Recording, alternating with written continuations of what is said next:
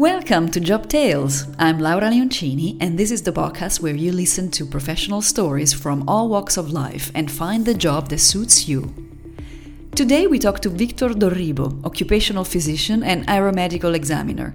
If you want to know how you can specialize after your medical studies, stay tuned for the next 25 minutes. Victor Dorribo, you're occupational physician and aeromedical examiner. What a full title!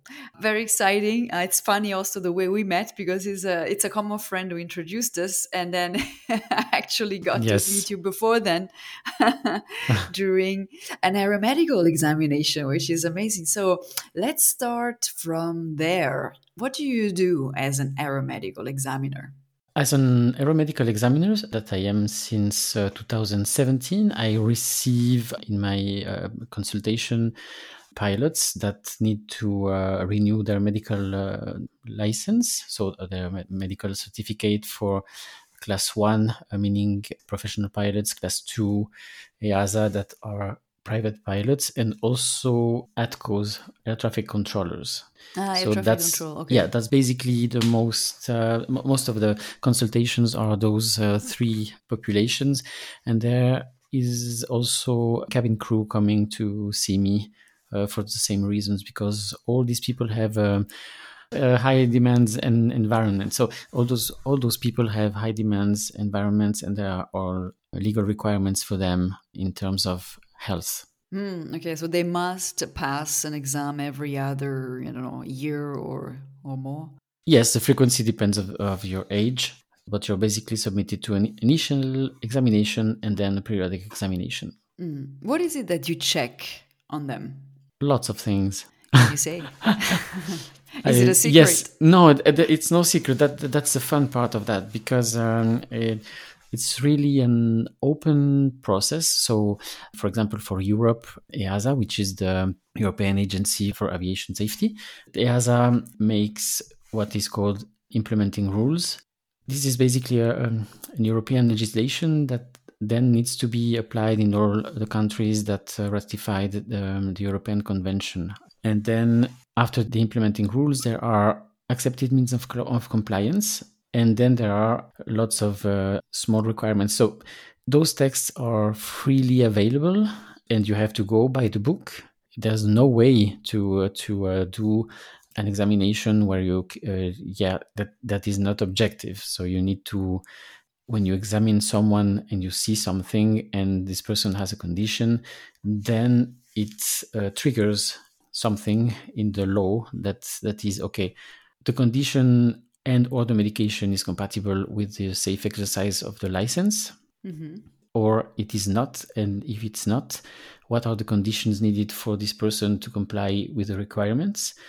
Or there are no ways no no ways to comply and then this person is unfit for the use of a license. So that's basically the process. And uh, we do a head to toe examination so uh, vision hearing neurological examination cardiovascular examination. When it's needed we also do a laboratory check sometimes research for psychoactive substances. Of course if you're high you you shouldn't yeah, you shouldn't makes sense. it makes sense. But there's no mystery in in that. So psychological examination as well. Yeah, yeah. Especially since uh, you have heard about the Germanwings accident hmm. in the French Alps um, a few years ago, that triggered. Um, yeah, yeah, yeah, um, and that triggered lots of questioning about uh, the way those examinations were conducted and the way information was exchanged between the AMEs and the and the authorities, and the way this circulation had to uh, to travel, not to travel, and what measures should be made should be put in place in order to avoid another incident like this. Mm.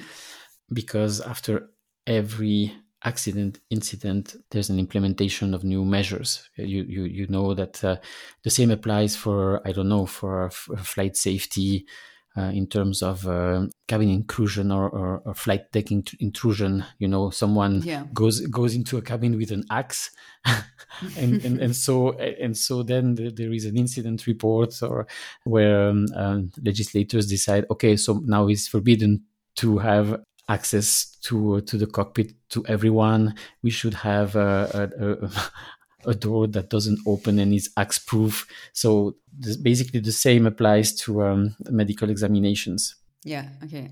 Well, also trying to get an axe through security uh, might be a little bit difficult, especially you can already you can't have like a bottle of water go through security when you. But anyways, I see the point, and and mm-hmm. so you know, coming back to your job because it's it seems to be a very specific like a specialization of what you do when you you know from when you start as a general practitioner or a doctor you know going when if i think back of your studies in medicine what, what was your background and how did you grow from from studying medicine into becoming an aeromedical examiner? Actually the aeromedical examiner part of my job is a small part but to do these aeromedical examinations, you need basic and advanced training in aviation medicine. So there are uh, some institutions in Europe that provide this kind of, of training. You need to be a clinical um, examiner before, so general practitioner, or as I am, uh, for example, an occupational physician. So you need to have experience with patients and then you need to be familiarized with, with all the regulations that are in place for EASA and or for other countries. If you if you choose to be, for example, an FAA approved medical examiner, because that's my counterparts in the US or in Canada, uh, they have uh, local legislations that apply for their pilots. They're mm. basically kind of the same, but then you have differences in the uh, in all the processes that uh, and the specifications and the kind of um, tests that you need to have in your office for sight, for hearing, and, and so on. People are so the same. So you can practice basically only in Europe with your specific training, or can you also in the US or other countries? Now, basically, you you can have a practice that is in all of Europe and then you have sometimes uh, like satellite uh, doctors. I need to explain that.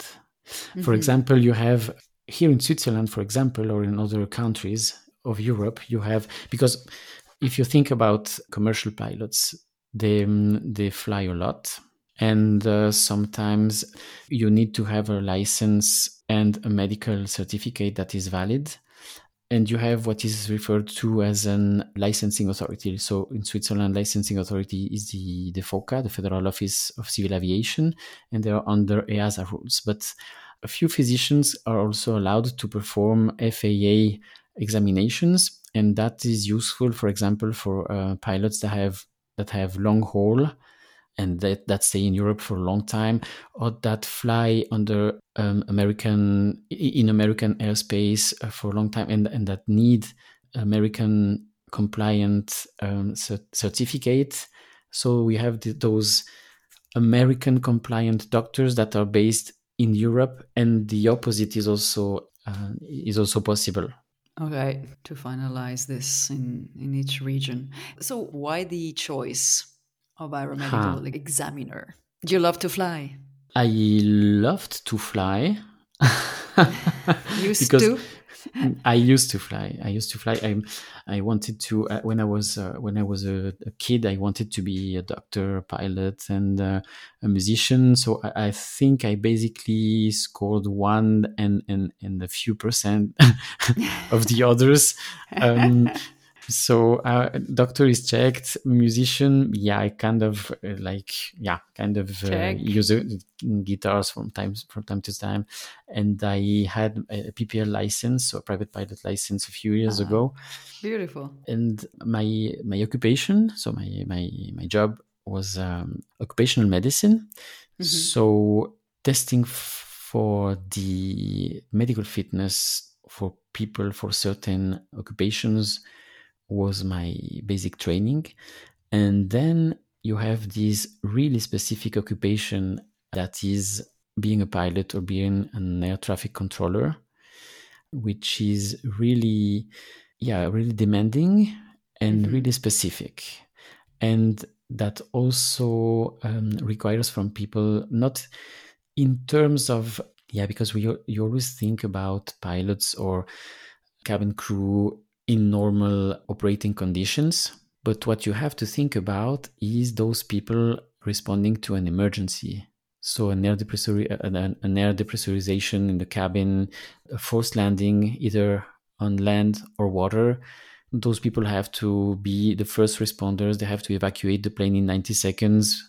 Um, they have to to have good sights. They have they need to have to uh, to have um, a good fitness sometimes they, re- they need to rely on their own and you don't think about those persons or, or those cabin crew in those situations you you see them as uh, you know the, the, people that try to sell you uh, the you think about cabin crew personnel as those people that try to sell you um, the duty free merchandising, but mm-hmm. they they yeah. have they have uh, this uh, huge background and training that they need to maintain, and they need to be in good shape for all those uh, situations that uh, we as passengers don't like.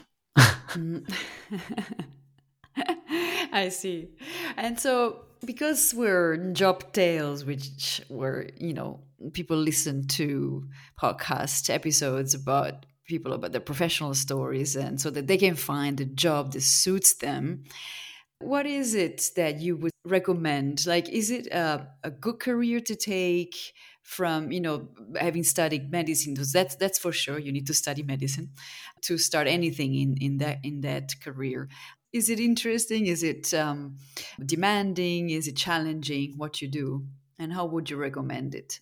It's interesting, but it, it's there are specialized centers that do that. Uh, usually, um, you have doctors working in uh, that are aeromedical examiners working for companies in their medical centers, like for example, Swiss, Lufthansa, other huge companies but otherwise it's, it's mostly a small specialization that is part of your occupation and so what i would recommend or, or something that i discovered is that either you are employed by those companies and it's a 100% job or it is part of your practice which is my case actually so you need something else to rely on yeah you need to have a specialization and then do this as a as a cherry on the cake, mm, uh, but with all the seriousness. Yeah. Can you give me some examples of actually companies that hire you to do this 100%? Lufthansa, Swiss, Ah, so airlines, Air France, they... airliners, they have their own. Uh-huh. Big airliners have their own uh, um, medical service. Okay, with examiners and all that. Exactly. Okay, okay. But I find that this it, it is actually a nice cherry on the cake, and it uh, it enriches your your basis as an occupational physician. Can you tell me a little bit more about that job? You know, as an occupational physician, you what do you do? So this other job, what what I do is actually I um, you you do consultations and consulting. Is if I can re, if I can summarize that, so in your consulting part, you your company, uh, you know, you have employers that need to have their health risks assessed for the company.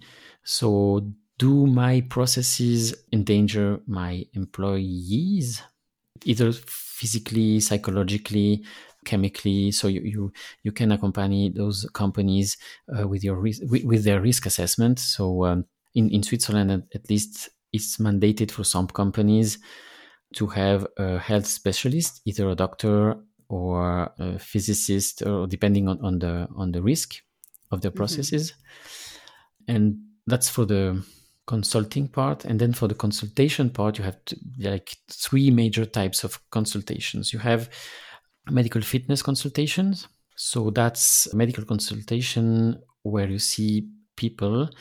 And as for the AME activity, so those persons have a demanding job. For example, firefighter, uh, police people, you have uh, um, drivers, professional drivers, uh, people working within or at the side of railways. And so they have they need to have a physical and psychological fitness for those occupations. So you test them.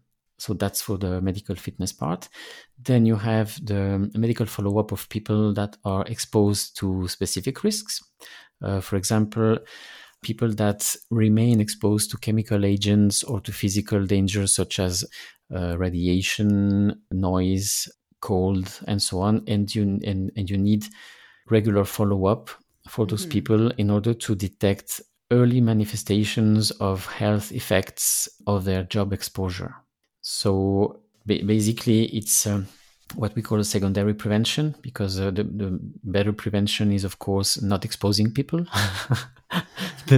Then comes the then, then comes the, the all, all the, the means the employer puts in place in order to limit the exposure. That can be more frequent shifts more uh, protective equipment that can be also uh, for example for chemical substances more ventilation aspiration. So when all this is, is put in place then comes uh, and, and the and the exposure remains then you have to check those people for early manifestations in order to take them away or put them into the um, uh, medical uh, circuit in order for them to get treatment and or compensation.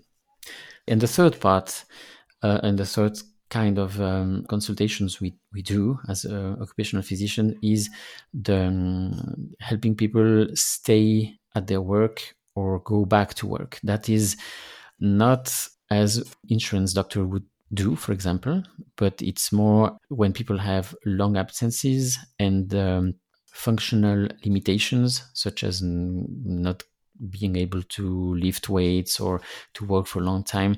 And, and knowing the, the processes of the company and the requirements of the companies and of the jobs of those persons to propose concrete concrete yeah um, precise, not not concrete like uh, cement mm-hmm. measures, but mm-hmm. but precise yeah. measures. Precise that, measures. Yeah, that that can help the employer to um, uh, put some measures in place in order to help those people come back mm-hmm. to work and be as productive as possible and uh, to damage their health as few as possible. I have this question for you. What are the soft skills required? You know, the hard skills I can imagine, but please, you know, mention a few in a short version, you know, don't get too long.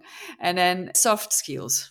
Okay, so basically the hard skills, you will learn toxicology, you will learn, uh, for example, industrial processes, exposure sciences, you will learn management types, uh, psychosocial risks. You will learn lots of things that are around you know your competence field and then for the soft skills what is needed as always is people skills because the in switzerland at least your the employer contracts you for mm-hmm. accompanying them and seeing their employees so you need to manage a good contractual position with an, an employer and you also need to be close to the employees. So uh, being able to be close to those two um, forces is uh, and knowing where where to find yourself in the middle of that is really important.